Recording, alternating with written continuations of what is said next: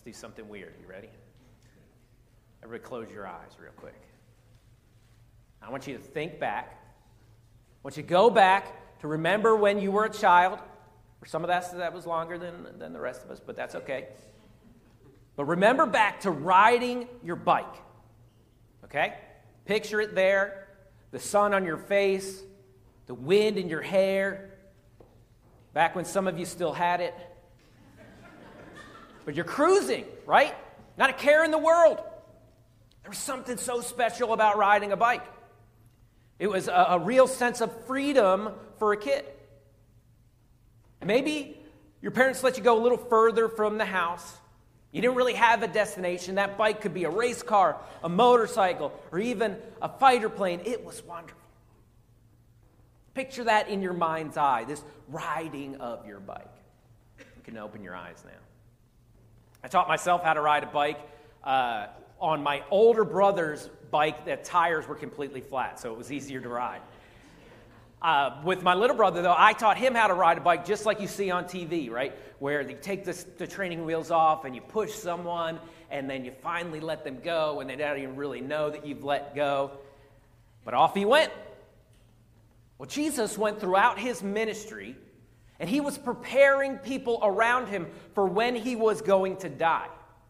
And he told them three times, very explicitly, what was going to happen. One of these instances in Matthew chapter 20, verse 17. It says, Jesus was going up to Jerusalem. He took the 12 disciples aside, and on the way he said, See, we were going up to Jerusalem, and the Son of Man, that's him, they understood that, that that meant that he was God in the flesh. The Son of Man will be delivered over to the chief priests and scribes. And then they will condemn him to death and to leave him over to the Gentiles to be mocked and flogged and crucified, and he will be raised on the third day. Jesus very explicitly told them what was going to happen. I'm not sure he could be any more specific, but the disciples still didn't really get it. They were confused about how their leader dying could win them a battle against the Romans. But obviously, Jesus had a bigger picture and a bigger purpose. But for three years of Jesus' ministry, he was collecting people and teaching them how to live, showing them what was important, and pushing them to be who God wanted them to be, and showing them how to live for others. But then Jesus starts taking his hand off their backs.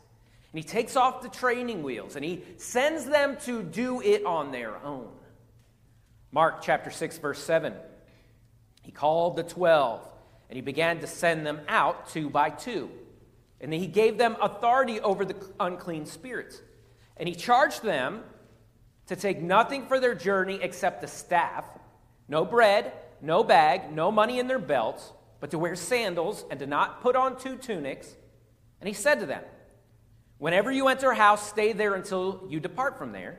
And if any place will not receive you, and they will not listen to you, when you leave, shake off the dust that's on your feet as a testimony against them. So they went out and proclaimed that people should repent. And they cast out many demons and anointed with uh, oil many who were sick and healed them. So Jesus pairs up his disciples and he sends them out to proclaim the message that the kingdom of God is at hand and that there is hope in this Messiah, but he sends them out without it. He'd been preparing them. And now they were ready to do it on their own. And he wanted them to trust God for everything that they needed. They didn't need suitcases or money, nothing but their shoes, what they had on their backs, and a walking stick. And they were to couch surf as they traveled, right? Staying with people receptive of Jesus' message and relying on that hospitality. I imagine doing this takes a lot of faith. Most of us would want every single detail of this trip outlined, and we need to know exactly where we're supposed to go. And we've got a suitcase the size of a house packed. You should see some of these teenagers when they go to camp. It's insane, Carmody.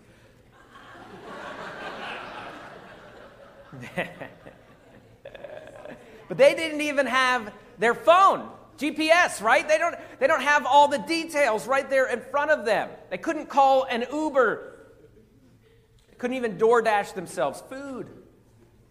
And as they went, they spoke the message of God's kingdom coming and that everyone should repent and seek forgiveness from God. And they healed the sick and they cast out demons. It wasn't going to be easy. There would be people that don't want to hear the message.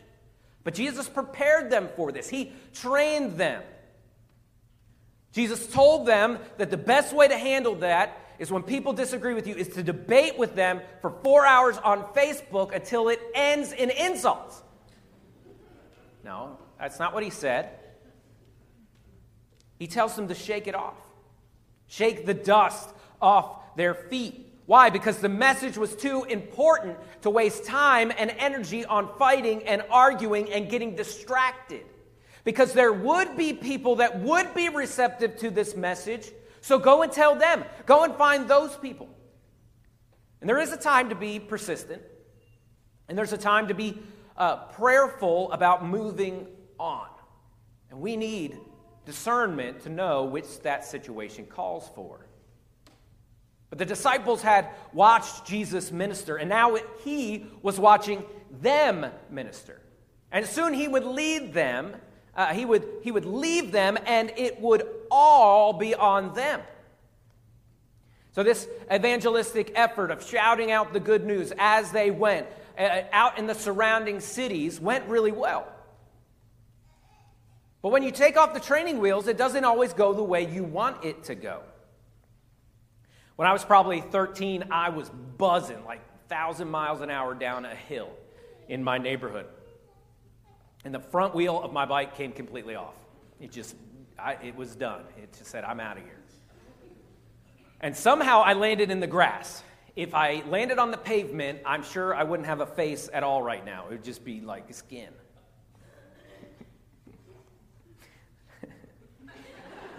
uh, that's pretty gross. Uh, but I was able to somehow get into the grass and I didn't die. But there's another time where I had a BMX bike and I thought I was Tony Hawk or you know one of these X Games people, and so I was doing jumps and I hit a jump in the woods and I landed with a big like three inch branch in my neck, and praise God it was rotten because it broke rather than impaling me. So sometimes when you take off the training wheels, things don't go the way that you want them to go. And there was one time later, the disciples also crash and burn. Maybe they got scared and didn't have enough faith, or maybe they got proud and they thought they were the ones with the power and they didn't need faith. But either way, a man brought his son to be healed of seizures that was caused by demon possession, and the disciples couldn't help him. They couldn't do anything and they failed. So that father brought his son to Jesus instead. In Matthew 17, verse 18, Jesus rebuked the demon and it came out of him, and the boy was healed instantly. then the disciples came to Jesus privately and said, Why could we not cast it out? And he said to them, Because of your little faith. For truly I say to you, if you have faith like a grain of mustard seed, that's a very, very small seed. If you just have a small amount of faith, you will say to this mountain, Move from here, and it will move, and nothing will be impossible for you. They were doing God's will, and they were uh, out there doing what God had told them to do, but they didn't have faith.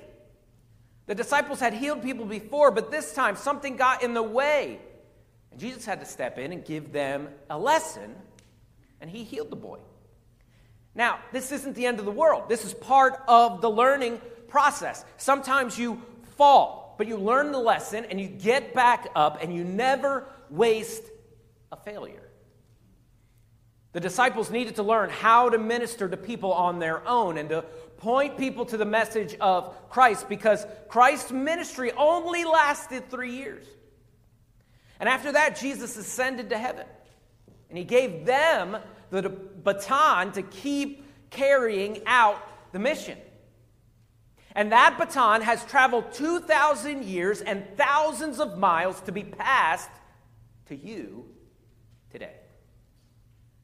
According to the Pew Research Center, only 28%, uh, 28% of Christians engage in simultaneously being discipled and discipling others. That's not great. We need to be discipled and be disciplers. It's how God set this whole thing up. And you might say, well, I haven't been a Christian very long. Well, neither were the original disciples. And it's also true that you learn most effectively by doing. So in the Christian walk, you learn most effectively by living your faith out. Now, to disciple simply means to walk the Christian life together with somebody. You need to disciple and you need to be discipled. And that's what church is for. It's not a building, it's a people.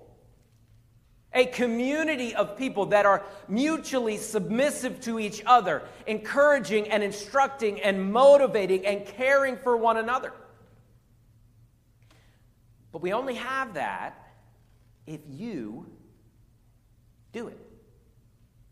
If you take action. And if you participate.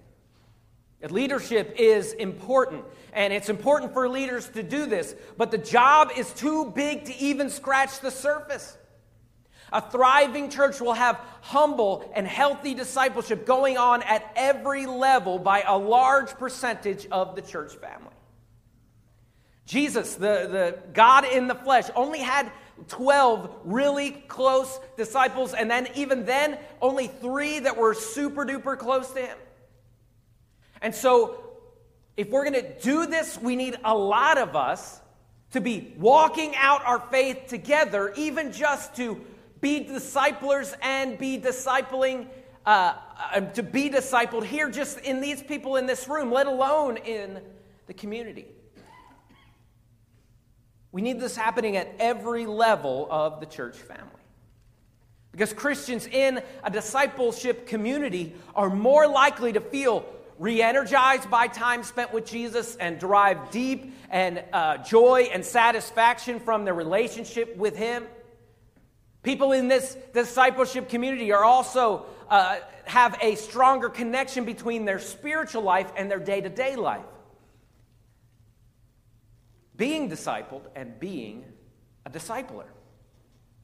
But America is more isolated than it has ever been before. Loneliness is an epidemic. And the church answers this problem when we live out the gospel the way that God intended us to. And we take this outline that God gave us in His Word. God knows that it's not good for us to be alone. Now, you don't sit back and wait for people to reach out to you you reach out. And as you're going and as you're caring about others and making yourself vulnerable, then you build a community around you.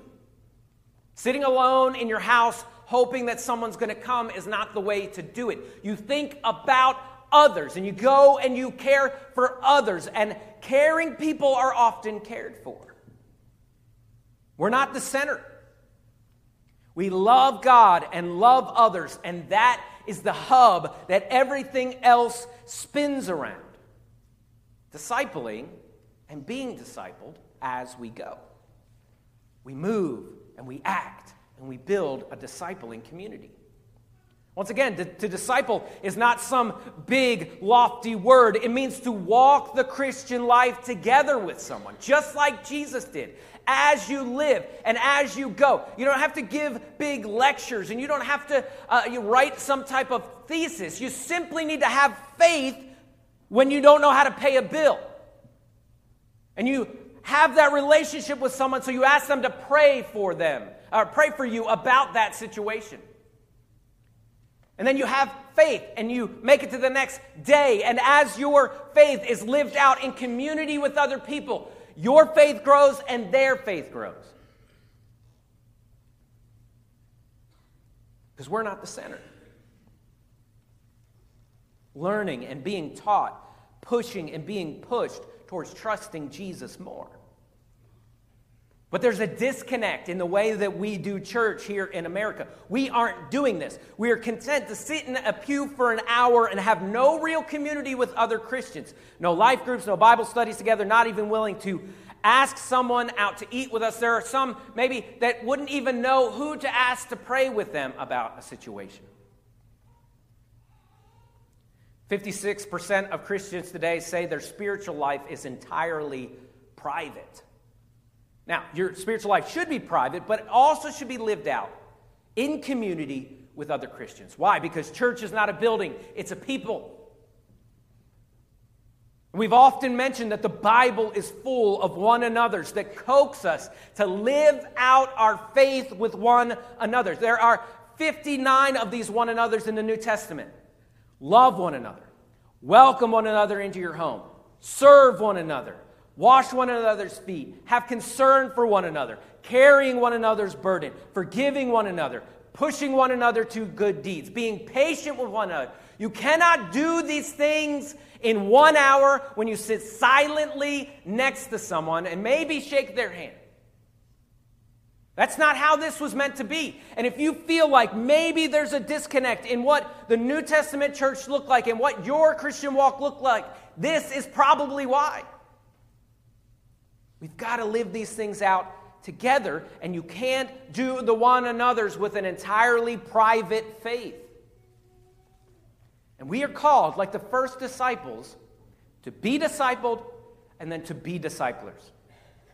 And for many of us, it's time to take off the training wheels. We're sent, just like Christ sent the disciples, to reach out the community and to spread the good news of the gospel. And that's not a big thing. It starts with small conversations. It starts with reaching out. This Sunday night, we're starting to uh, our, do our CBC nights with Engage, and Pastor Scott's been working hard on how to figure out what every person in our church needs to know as just the basics so that you can be discipled and be a, a discipler.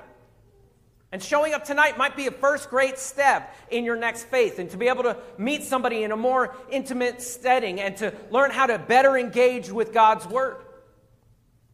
Next week, we're going to start CBC 101 and to help you learn if CBC is the right church for you so that you can join, but not just join as an event on Sunday morning, but to join a family and to commit to live these things out together, gathering, growing, and giving together.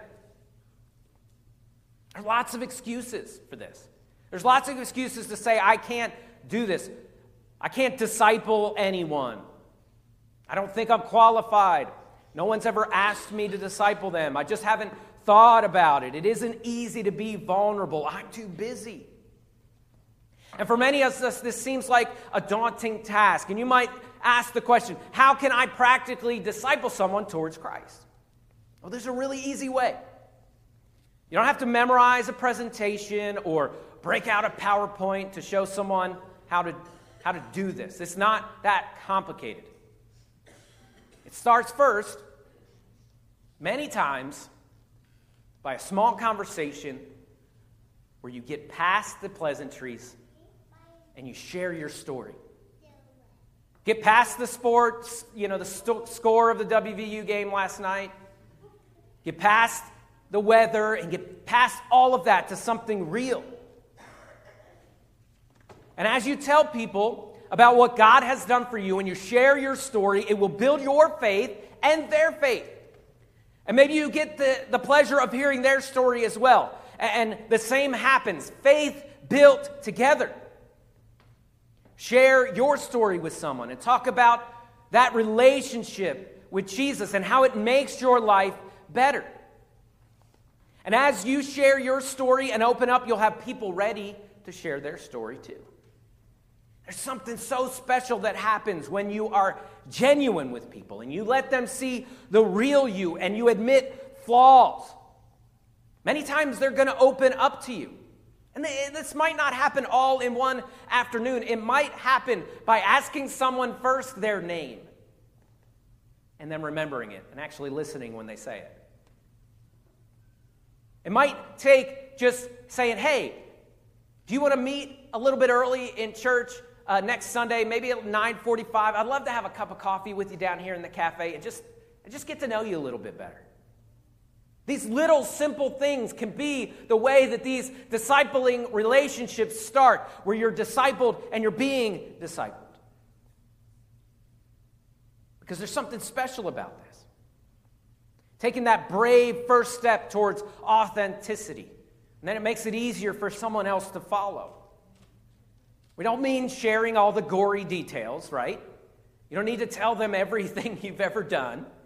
It also doesn't mean to be overbearing, where the other person is not into this conversation, but you refuse to let go, right?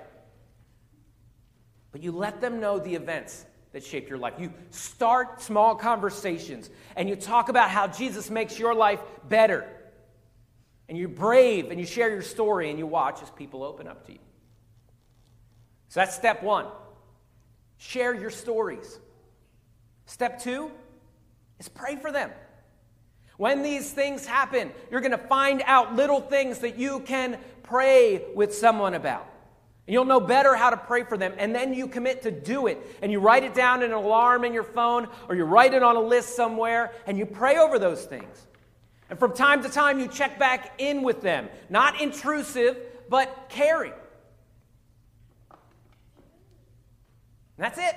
I could give you 27 more things on how to disciple people, but we don't need to do that. If we could all just do these two things sharing your stories and praying with and for people that would change our church and it would change our community radically. Just those two things. Share your story with each other and pray with and for people, and then see God open doors and change lives. See, you are not the one with the power. God works with His Holy Spirit to change people's lives and to draw them to Him. You don't have to convince anybody, you don't have to uh, do some type of crazy presentation. You just simply have to be a person that's ready to obey and to start these conversations and then let God do the rest. You don't have to be a scholar. You don't have to have a doctorate of theology. You don't have to be charismatic or charming. You just obey and let God move through you. And maybe, just maybe, as you share your story about your life and how Jesus makes it better, you might find someone that doesn't yet know Jesus Christ as their Savior. And you pray with them about their struggles and you show the love of Jesus Christ. Maybe then you can share the gospel with them that God came to earth to save them from the punishment from their sin, and He wants to have a relationship with them. What an amazing thing to be able to do, to lead someone to Christ. Or maybe if they are a follower of Jesus, you get to share verses of encouragement and bear their burden for just a minute and to listen to them and maybe provide accountability and to study God's word together, maybe. There's no end to where this could go. But I think it starts with these two things. And these are the things that have made a difference in my life when people have showed up and they've got past all the pleasantries and they cared about me. And that can make a difference in the people in your sphere of influence as well. Listening and caring and sharing your story and committing to pray over those struggles together and to rejoice together in those victories. How easy is that?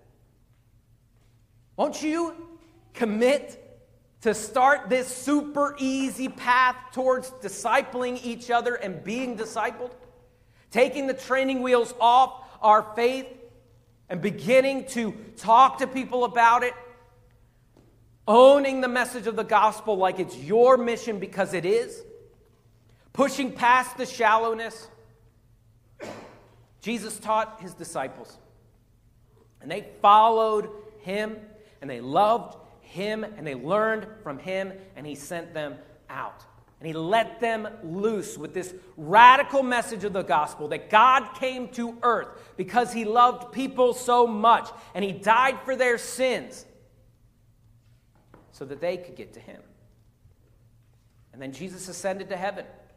And they left the church with this command to go and make disciples of all nations, baptizing them in the name of the Father and the Son and the Holy Ghost, and teaching them to obey everything that I've commanded you. And surely he says, I am with you at the very end of the age. We're not there yet. We're not to the end of the age yet. So Jesus says, as we're going and as we're sharing our faith, that He will be with us. And if you're a follower of Jesus, that's a command for you to live out. And it starts with just real small things. Jesus told them, though, they didn't have to go alone. They didn't need all the tools in the world. They just needed a little faith and that He would do the rest. It wasn't easy, they paid a price, but He would go with them, and the message couldn't be stopped. This is the strategy that turned the world upside down. This is why today we have 2.2 billion Christians in the world today, because people did things like this. And the early church went to a new town they met people and had conversations that said, hey, this is what Jesus did for me. That, stra- uh, that same strategy that turned the world upside down can turn Harrison County upside down too. To love God, love people, and go. Share your story and pray with and for people. And then let's watch what God Let's bow our heads and close our eyes.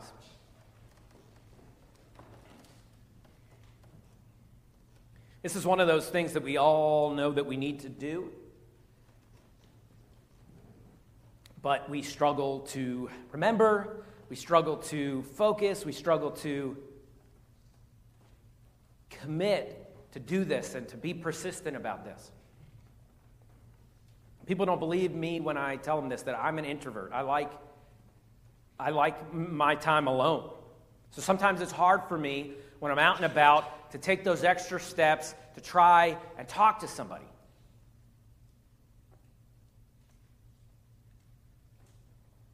And it doesn't look the same for everybody. Maybe, you know, maybe it's just a small step towards reaching out. Asking someone how they're doing and then making sure they know you really want to listen to the answer.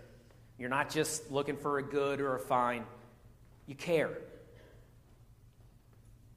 And taking the chance to, to tell a little bit about yourself and to listen a little bit about themselves and uh, to talk about how good Jesus has been to you and, and how he makes your life better.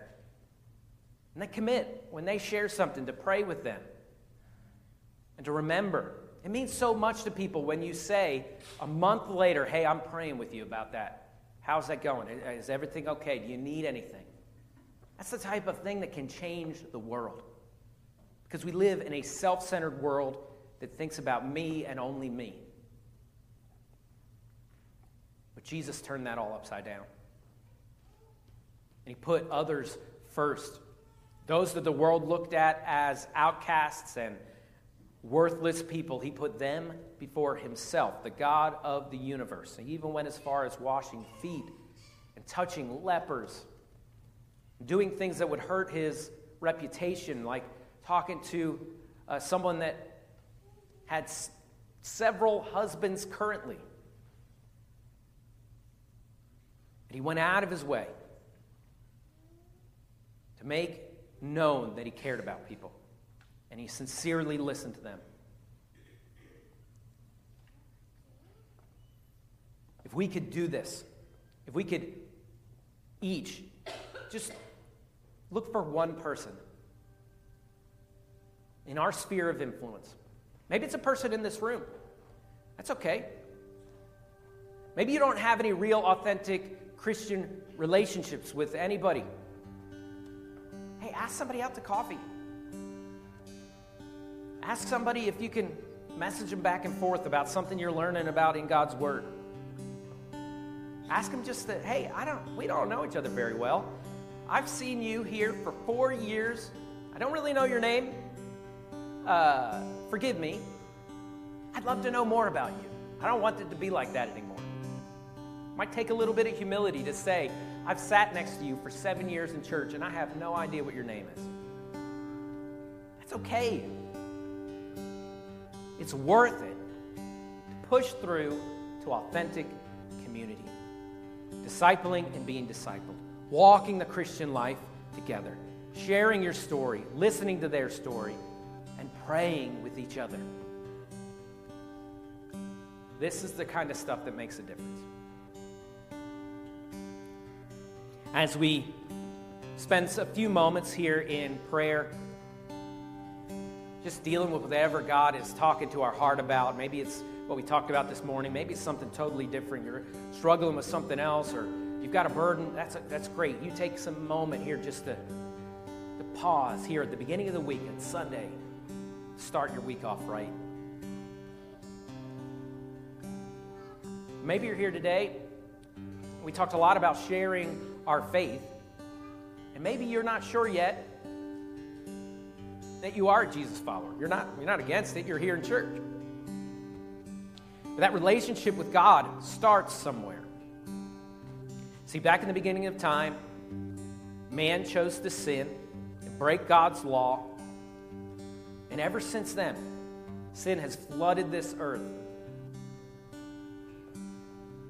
And disease and death and wars and all this pain. It's just ruining everything. Evil exists. And the Old Testament is all about God pursuing his people and his people continually doing okay for a little while and then rejecting him. But all throughout the Old Testament, even way back in the beginning of Genesis, God begins to talk about someone that was going to come and solve this problem. Lo and behold, it was him, God in the flesh, an equal part of the Trinity. Jesus Christ came 2,000 years ago. He was born of a virgin. And he lived a perfect and a holy life for 33 years. And he ministered and healed people and preached the kingdom of God is at hand. Repent for three years of his ministry. And he proved who he was and he fulfilled prophecy. And then, like he told them, he was beat, and he was mocked, and he was put on a fake trial, and he was condemned as guilty, even though he had done nothing wrong, and he was crucified on a cross. He was buried in a tomb. And on the third day, he rose again from the grave. He rose himself back to life. And he walked this earth for 40 days, being seen of hundreds of people, and then he ascended to heaven. And he left his Holy Spirit to be our comforter. And that's the gospel that Jesus came in our place to take the punishment of our sin and all that uh, brokenness in this world that has come as a result of sin. Jesus paid the price. Now, see, we've got a problem is we play a part in that brokenness. We all have sinned. We've hurt people and we've been selfish and we've been greedy and we've said wicked things and we've thought wicked things, and all this sin stands in the way from us and a perfect God. And the choice for you today is to accept the gift of Jesus Christ. That death on the cross, paying the price of our sin and that resurrection proving that he had victory over death. And you can put your faith and trust in that today as the only means of your salvation. Not church membership, not baptism, not walking old ladies across the street. Putting your faith and trust in Jesus Christ as your only means of salvation. That Jesus paid it all. That gift is outstretched to each and every one of us today. And if you've never yet accepted it, you can do that once and for all today, in this moment. The Bible says, Whosoever shall call upon the name of the Lord shall be saved. You can call out right now. The words aren't important, it's a cry from your heart to God. But it can be something like this Dear Jesus, I know I'm a sinner. And I know because of my sin, I deserve hell, separation from you forever. But I put my faith in what you did on the cross to save me. Please forgive me. I'm turning from my sin, and I'm turning to you. I'm letting go of all that I held on to. Put my faith in you alone to save me. Thank you, Lord, for saving me. That's you today. You made that choice once and for all. That's huge. That's a, a big deal. You accepted the call to follow Jesus, to become a disciple of Christ. And that means so much more than just going to heaven in the next life. It's walking with Him in this life right now. I want to encourage you if you made that choice today, if you no one else is looking around, you just slip your hand up and say, That's me, Pastor Phil. No one else is looking around, but you say, Hey, Pastor Phil, that's me. I made that choice today once and for all. See that hand? Man. Man. Let's pray. Dear Jesus, we thank you for those, Lord, that accepted this call, became Jesus follower just in these last few moments. Such an amazing thing. God, I pray that you draw them to yourself. God, I pray that once and for all, they decide to follow you. God, we thank you for this amazing gift. In your name we pray. Amen. Those of you that made that choice, or maybe you're still struggling with it in the process right now and you want to continue in this attitude of prayer, that's awesome. We're going to sing here in just a second. If you made that choice today, if you would fill that out on the bottom of your connection card, right? I chose Jesus. I'd love to follow up with you and to talk to you about what's next because this isn't the end of something, it's the beginning of the most amazing journey in your life, an adventure of being a Jesus follower. Those of us that are already Jesus followers, let's go. Let's go. Share our stories and pray with those people. Care about them.